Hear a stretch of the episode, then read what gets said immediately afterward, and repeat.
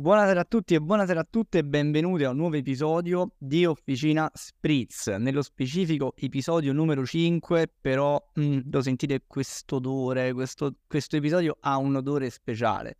Ha l'odore dell'homemade tra di noi, come l'episodio 1, non vedevamo l'ora di fare un episodio tra di noi per tornare a dare un po' di scambi di idee questo serve anche un po' a fare il punto della situazione anche vissuta dai tecnici e da chi queste cose le fa, le studia, le vive, le divulga o quantomeno prova a farlo al meglio delle proprie possibilità. La prima, come sempre, sigla. Ricordiamo a tutti che non sono consigli finanziari e qualsiasi cifra investirete, il capitale è sempre a rischio. Quindi, ma quindi non investite. Perché? Ma non lo fate. Lasciate perdere, raga.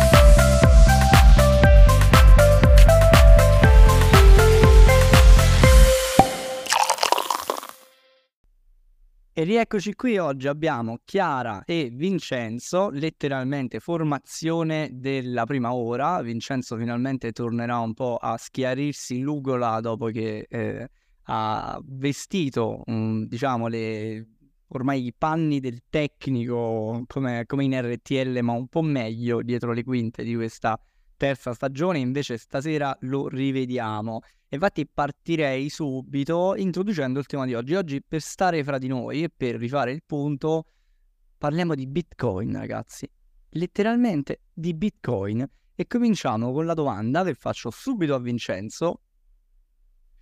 Ha ancora senso, Vincenzo, parlare di eh, criptoanarchismo in un mondo che ormai tra layer 1, layer 2, layer 3, Nike, Roblox e The Sandbox sembra aver preso un po' la, più la strada di Hollywood che la strada del, del deep packing degli anni 10? Salve a tutti, secondo me sì, sì perché con eh, l'attualità può essere anche morto, però è il principio filosofico che poi ha dato il là a tutto, alla nascita delle criptovalute, dei primi esperimenti e poi del Bitcoin, nato nel 2008. Eh, però questo principio filosofico non si è abbastanza snaturato e perso. Cioè, io non lo sento più, almeno quelle che dovevano essere le, le motivazioni, quello che era un po' il climax eh, di, di anni che non ci sono più. Oggi non è Ecco, mhmm, la speculazione, i metodi pubblicitari, le mille attività che sono nate che hanno tutt'altro senso. Cioè, Bitcoin, diciamo, non era nato per fare altro, adesso non sta, non sta servendo un po' un altro mondo. Questo ovviamente può prenderla anche chiara in volata e vediamo un po'. Senz'altro, senz'altro, come dici tu, purtroppo eh, dobbiamo prendere atto che qualsiasi cosa, adesso noi parliamo di asset finanziari, per prendere spicco, per volare to the moon, come piace dire agli investitori, purtroppo deve diventare mainstream e per diventare mainstream deve anche snaturarsi, che altrimenti le persone non, non lo fanno proprio, non lo sentono più vicino a loro e quindi poi non, non ci investono, non entrano nel mercato. È nato tutto da una situazione in cui c'era una totale sfiducia verso, verso le istituzioni parliamo degli anni 70, quando l'allora presidente Nixon, se non sbaglio, non vorrei dire una cavolata, eh, diciamo svincolò eh, il valore intrinseco del dollaro, le riserve di valore del dollaro dall'oro per sempre. Ed è il dollaro una valuta eh, fine a se stessa, ecco. Quindi non più eh, valuta con una, diciamo, con un sottostante solido, ma con un sottostante, diciamo, virtuale. La fiducia delle, degli investitori esteri, della, la fiducia del, del, presente nel territorio nazionale sul dollaro. Da lì in poi eh, sappiamo comunque che il popolo americano è sempre un po' restio a, a delle manovre delle istituzioni centrali per diversi motivi che adesso non staremo qui ad elencare e si è parsa la filosofia che il governo prima o poi avrebbe messo mano ai loro risparmi, li avrebbe limitati i movimenti e quindi è iniziata la filosofia del cypherpunk, cioè che colui che non vuole, che vuole avere piena, la piena totale libertà della propria moneta e senza dipendere da nessuno, ecco, senza essere controllato dalle istituzioni o da entità centrali altrunque.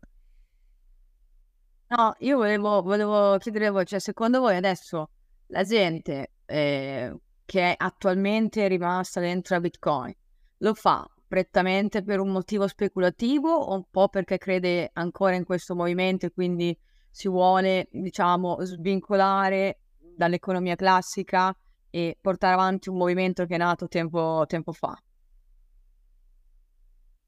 Beh, qui sicuramente la controdomanda dovrebbe essere, secondo voi, di tutta la gente che oggi è in questo mondo, eh, quanti hanno effettivamente letto, non dico l'enciclopedia storica finora, ma quanti hanno letto effettivamente il white paper di Bitcoin? Secondo me, recentemente, se prendiamo il, forse il 30%, quindi già questo dovrebbe farci un attimo riflettere. È anche vero che una cosa nasce e poi come viene applicata, come viene presa, eh, non sono fatti nostri. Cioè, nel senso, Sun Tzu, l'arte della guerra, doveva essere un trattato militare di alta strategia, sicuramente non doveva diventare il tatuaggio con la frase sull'avambraccio di Rosita, anni 26, incinta di due figli. Che, che poi anche qui, eh. al, alla fine, secondo me... Ho sentito il sospiro di Vincenzo di quando ritiene che io sgravi durante l'episodio abbastanza iconico. No, sospiro perché Chiara comunque mi ha fatto riflettere su una cosa. Diciamo che per assurdo sono più criptoanarchici, diciamo i milionari miliardari, che eh, gli utenti che per la maggior parte hanno diciamo un, un reddito medio o medio basso, ecco. Perché ovviamente loro sono veramente disposti a, tra virgolette, nascondere il proprio patrimonio quindi ad evadere. Quello lo stai dicendo tu. Mentre invece l'utenza eh, tende ovviamente per entrare soltanto per speculazione, ma chi i soldi ce li ha già? È più, è più in linea con eh, lo spirito filosofico nato 50 anni fa, adesso siamo nel 2020, quindi sì, 50 anni fa, che poi nei vari esperimenti fatti le prime monete digitali anni 90 poi portato alla nascita del Bitcoin, Sicuramente loro, secondo me, sono più vicini al vero concetto filosofico del, del cypherpunk criptare il proprio patrimonio rispetto all'utente medio. Ecco. Senza... E voi invece, tu, tu, invece ti sei avvicinato a questo mondo e a queste pratiche digitali perché sei più vicino ai cripto anarchici o semplicemente perché perché ha potenziale, perché si può arrotondare lo stipendio conoscendo questo mondo, come, come ci sei entrato, cioè soprattutto perché? Allora, io ci sono entrato perché sarò molto cinico in questo, eh, di morte, insulti, voleranno su di me. Chi dice io sono qui per la tecnologia è quello che ha perso soldi. E io non sono quel tipo, no. Eh, salutiamo a questo proposito anche il presidente Davide Pietrangelo che ci consente di portare avanti questo episodio settimanale. Eh, eh sì, perché io perdi soldi e allora poi mi attacca ad altre cose. Il motivo principale è perché sostanzialmente è un mercato volatile di cui se andando a tentoni, un po' con la fortuna, un po' con l'impegno, se riesci diciamo, a centrare l'allineamento dei pianeti al momento giusto, al punto giusto, riesce a fare dei game. Quindi potenzialmente io sono qui soltanto per speculazione. Ecco, sono stato tirato per speculazione. Non so Chiara cosa da dire. Beh, io alla fine sì, la speculazione è un motivo che secondo me ci accomuna tutti. Chi vuoi, non vuoi, chi lo dichiara o non lo dichiara, ma è fondamentalmente quello. Però anche per la tecnologia, perché dalla tecnologia nascono nuove opportunità di lavoro. Non so, io principalmente sono qui per questo perché da qui mi, sono, mi sto creando e mi, mi, sono creata una carriera in questo settore, perché eh, i lavori tradizionali mh, mm, mi facevano abbastanza schifo, al che ho deciso di eh, sfruttare un potenziale mercato inesplorato da molti per eh, trarne il maggior vantaggio, che poi anche questo alla fine è speculativo, però anche da un punto di vista della tecnologia, cioè utilizzare la tecnologia poi a proprio vantaggio. Quindi abbiamo trovato paradossalmente dei, degli ambiti di applicazione totalmente diversi da quelli che erano stati progettati, che però secondo voi comunque sono altrettanto, altrettanto validi e giustificati per i tempi che viviamo. Speculatori. chi specula sul token o sull'asset digitale e chi specula sul momentum. C'è tutto il contesto che si, crea, che si crea intorno. Ma dai, ma quanta... Ma pensa anche solo veramente a tutti i bananari che ci sono stati. C'era tutta gente che voleva cavalcare l'onda tra- traendo profitto da un mercato in essere. Cioè, se uno veramente mm, è bravo a speculare su un asset a livello finanziario, secondo me mm, non ha bisogno né di farlo vedere agli altri né di doverlo insegnare agli altri. Cioè, la classica, la classica frase chi sa fare fa, chi non sa fare insegna. È un, po', un po' questo, cioè chi va poi dopo a sfruttare un mercato, a insegnare, a divulgare perché magari non sa speculare come, come vorrebbe. Cioè, quanta gente magari, anche se entra nel punto giusto, si fa prendere dalle emozioni, poi alla fine si ritrova sempre con un pugno di mosche in mano. E la maggior parte fa così alla fine. Quindi è un mercato che ha del potenziale per chi sa veramente quello che fa, secondo me. Tra l'altro, a proposito di momentum, uh, si avvicina ovviamente l'halving e posso dire che secondo me scende, ma che c'è l'halving e non sale, che tipo prima era soltanto per il covid, che adesso la gente ci prenderà un sacco di mazzate nei denti appena arriva l'halving e bitcoin non va to the moon. Guarda, guarda tutto può essere, io non, non mi presto ai pronostici. Eh, invece mi piacerebbe tornare sul filo del discorso che abbiamo avviato.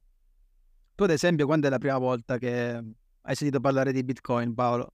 Sì, ah no, io mi sono avvicinato a Bitcoin nel, nel 2011 circa, per, perché andavo come tutti gli altri bambini, ragazzini, sul deep web e quindi conoscendo il deep web mi avvicinai a quelli che erano i primi address anonimi e Bitcoin utilizzato per quale motivo? Perché Bitcoin non era tracciabile, era anonimo, comunque nessuno ci capiva niente, era difficilissimo e di conseguenza siti come Silk Road, che poi posso dire è stato forse uno dei più bersagliati in pubblico, ma all'epoca c'era di tutto su Tor. All'epoca con dei bitcoin potevi comprarti eh, qualcuno che facesse, che pedinasse qualcuno, potevi comprarti un killer, potevi comprarti degli organi, quindi possiamo dire Silk Road in realtà quasi si è preso quasi le pallottole per tutti quanti, quindi diciamo che eh, ho avuto a che fare nel, nel, 2011, poi a Francoforte in BCL ho studiato per bene nel lontano 2019 ormai, però ecco ci sono due facce che ho imparato a conoscere di Bitcoin, totalmente diverse e scollegate. Il Bitcoin che ho conosciuto nel 2019 si prestava ad un mondo anche didattico, anche accademico, anche istituzionale e per me all'inizio era tipo stiamo davvero parlando di quella stessa roba lì? Cioè quanta gente compra e vende organi quindi? Poi in realtà ho capito che molta gente non... era totalmente estranea a queste dinamiche, però sta cosa mi fa sempre ridere. E quanti organi hai comprato invece? o quante armi? Conosco, conosco qualcuno che potrebbe averlo fatto. Quindi siamo passati da uh, ricerca, ricerca tecnologica futura a usi affini alla criminalità per non dire altro, barra uh, speculazione, shitcoin, altcoin, Shiba Inu. Eh no, perché Bitcoin è tutto questo ed è tutto questo contemporaneamente. Cioè il, pro- il problema, che il problema non è, è quello, perché quando parliamo di Bitcoin eh, non può essere una moneta, non solo, non può essere una tecnologia, non basta. Bitcoin è un fenomeno, fenomeno economico, fenomeno culturale, un fenomeno tecnologico. Ecco perché eh, si, si, parla di Bitcoin da quando è nato e non penso che si smetterà. Perché ogni anno cambia, cambia chi lo usa, cambia come si applica nel 2014 lo usava la Jihad, nel 2016 lo usava l'Andrangheta, nel 2019 si studiava Francoforte. È un fenomeno, non puoi, non puoi dargli, non, non ha un suo paradigma. Sì, diciamo che è proprio è uno strumento rivoluzionario che in mano a una persona, la persona può vederci dal proprio punto di vista un suo potenziale, dopo utilizzarlo in base alla personalità della persona, ognuno può utilizzare il Bitcoin un po' come, come vuole. Ma mh, mhmm, sempre tornando un po' uh, al filone eh, principale, se un domani ci dovesse essere una recessione, un fallimento delle... continua il fallimento delle grosse banche e la moneta fiat perde di credibilità, secondo voi il movimento criptoanarchico cioè, potrebbe portare nuovi agenti di quel movimento lì all'interno del Bitcoin o convertire gente che non lo è a, a, que- a, questa, a questa ideologia? Eh, su questa, se vuoi Vincenzo vai e poi procederò. Vai, vai. Sarò crudele anche qui. Cioè, il fatto di eh, dare un, un'utilità a un qualcosa che adesso stiamo parlando di Bitcoin, quindi eh, citiamo il Bitcoin. Quindi il fatto di dare un'utilità al Bitcoin, purché avvenga una catastrofe, un Armageddon futuro, io sentivo frasi eh, durante lo scoppio della guerra che il Bitcoin ci servirà perché scoppierà la bomba nucleare, zar, eccetera, eccetera. Sì, ma cioè, ragazzi, cosa, delle volte forse l'euforia non fa neanche eh, ragionare, fare un minimo di autocritica su se stesso. Che te ne fai? Ci vai a comprare eh, Esatto, a, fa- a, parte, a, parte, che spero che mai io abbia bisogno di uno strumento che non debba essere tracciabile, che nessuno eh, possa controllare perché il mondo è a rotoli, di tutto, perché non sarebbe un bel vivere. Poi anche il, il pensiero positivo stesso di investire, perché tu, tu comunque eh, pensi che il, le, le, le, cose possono andare meglio, la vita possa andare meglio, la società possa andare meglio, se la società va meglio, la gente guadagna di più, ha, ha soldi per investire, se ha soldi per investire gli asset salve. Quando tu investi, tu dai una sorta di eh, aurea positiva a quello in cui tu credi, quindi in quel momento tu metti i suoi soldi. Non, io non capisco che questa volta questa cosa viene citata spesso e volentieri che quando va tutto male ti serve il bitcoin. Io spero che non vai tutto male. Cioè io non voglio avere i bitcoin oppure non aspetti di avere i bitcoin quando il mondo finirà o crollerà. Finalmente il bitcoin a un milione, ora per favore passami il contatore Geiger. Una catastrofe, non lo so, la, l'alluvione biblica, quello, quello, quello, che vogliamo. Cioè, spero di non arrivare mai a quel punto, di non, di non vivere. Preferisco essere povero che, che vivere quelle situazioni, per, perché solo lì allora avrò bisogno di bitcoin e tutti lo compreranno. Ma spero non avvenga mai. Beh, io, io ho, una- ho un modo di vederlo un po' più cinico, però che ci fa salvare la pellaccia. Cioè, secondo me, eh, per dire una cosa nuova, per dire una cosa che direbbe mio padre, che cito in maniera sempiterna, la colpa è degli Stati Uniti. Cioè, eh, tutti, tutti i movimenti, comunque quella che è la, la subcultura, anche cyberpunk e quant'altro, quella che, eh, cioè Bitcoin nasce da quella cultura lì che era la cultura che si opponeva al mondo dell'establishment, al mondo delle pubblicità, dell'internet che doveva essere un'alternativa, un modo di liberare le persone, queste persone che non si sono mai volute liberare peraltro, perché la gente continua non ad andare sui forum che sono morti, ma a guardare Maria Di Filippi che invece sta ancora lì, quindi tutto questo sforzo già profuso non capisco veramente perché. Però ecco, eh, nel momento in cui il mondo dovesse la, valuta fiat dovesse perdere, cioè stiamo parlando del dollaro, dollaro e euro se ne vanno e tra l'altro c'è anche, c'è anche una possibilità concreta che ci danno gli amici dell'est del mondo, no? I BRICS. Secondo me però bisogna capire se le community che verranno ce le avranno con quell'altra establishment o se invece sbaglio io e queste community invece hanno sempre lavorato per la libertà dell'uomo qualunque. E ne dubito, però nel primo caso sì, ci sarà un'adoption eh, che, che sarà data dal fatto che ci ribelliamo un'altra volta. Nel secondo caso no, perché la gente comunque non è pronta. Crolla l'euro, ci mettiamo a pagare in yuan, non è quello il problema. Continuiamo poi a trovare, diciamo, una, una, una soluzione a un problema che non c'è.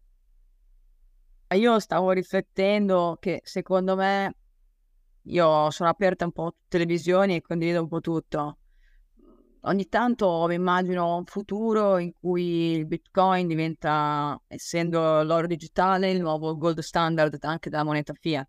Magari gli stati saranno costretti a detenerlo per ancorare il valore delle monete a un qualcosa che ha un'offerta limitata, che ha un senso. Poi non lo so, questo ovviamente provoca adozione da parte di tutti, E... Però chi lo sa, cioè sono solo miei viaggi mentali che ogni tanto faccio, riflessioni.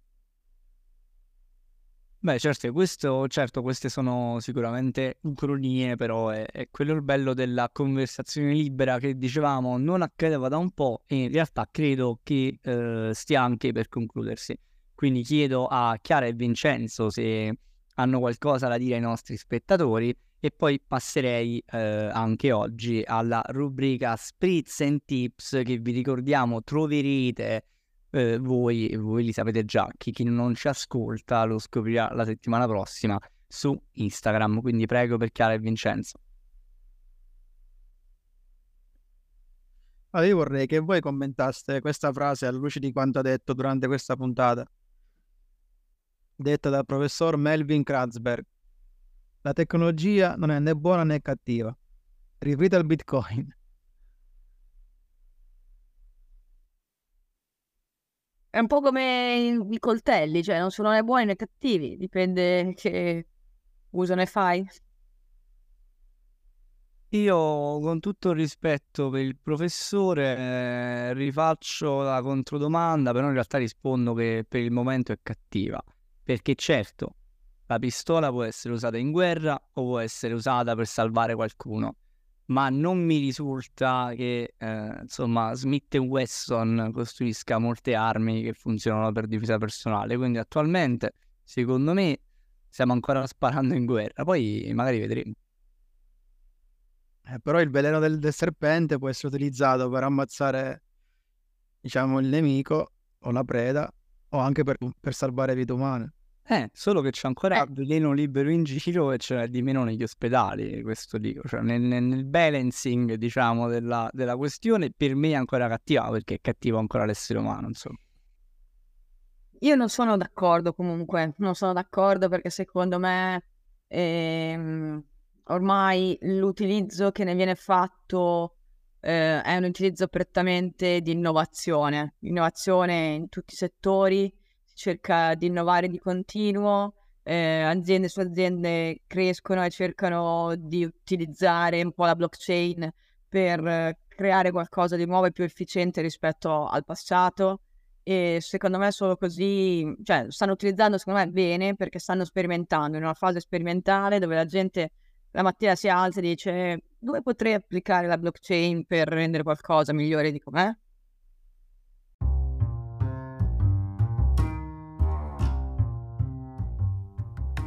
Benissimo, allora grazie anche Chiara per, per, questa, per questo contraddittorio sicuramente illuminante.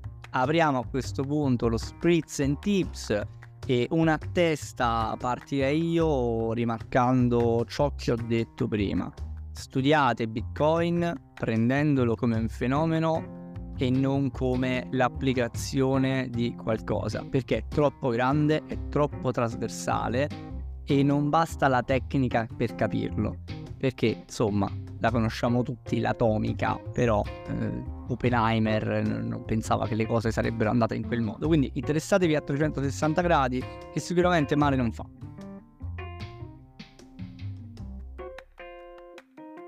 Io invece mi rifaccio a una frase eh, storica, cioè storica per modo di dire, e cioè, da grandi poteri derivano grandi responsabilità. Quindi sapere... Mia sorella. sapere tanto su queste cose e averne la conoscenza giusta può darti tanti poteri ma anche tante responsabilità. Nel momento in cui eh, hai tante informazioni devi saperle gestire bene perché non sempre troppe informazioni sono una, un'arma favorevole a volte un'arma a doppio taglio. Eh, io invece ne dico un'altra corollario di quanto avete detto voi. Eh, eh, se dovete costruire una posizione, quindi se proprio volete esporvi su questi asset volatili e molto rischiosi, e non fatevi influenzare dalla notizia, ma eh, la notizia deve arrivare dopo che voi avete costruito la posizione. Grazie a Chiara, grazie a Vincenzo e anche grazie a me abbiamo portato a casa lo Spritz and Tips di oggi e purtroppo con lui portiamo a casa anche la puntata. come sempre noi ci vediamo la settimana prossima con un nuovo episodio di Officina Spritz. Eh, no, no, no, no. Vincenzo. Paolo, non ti dimenticare che settimana prossima c'è una super live. Ah, la settimana prossima abbiamo la mega live con investitori folli, con il buon Michelangelo. E il buon Alberto Garlaschi.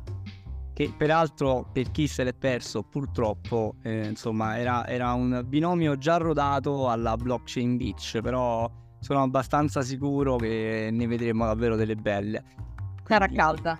Quindi per oggi abbiamo concluso, ci vediamo settimana prossima, eccezionalmente anche su Twitch. Io sono Paolo Marra e questo era Officina Spritz. Buonanotte.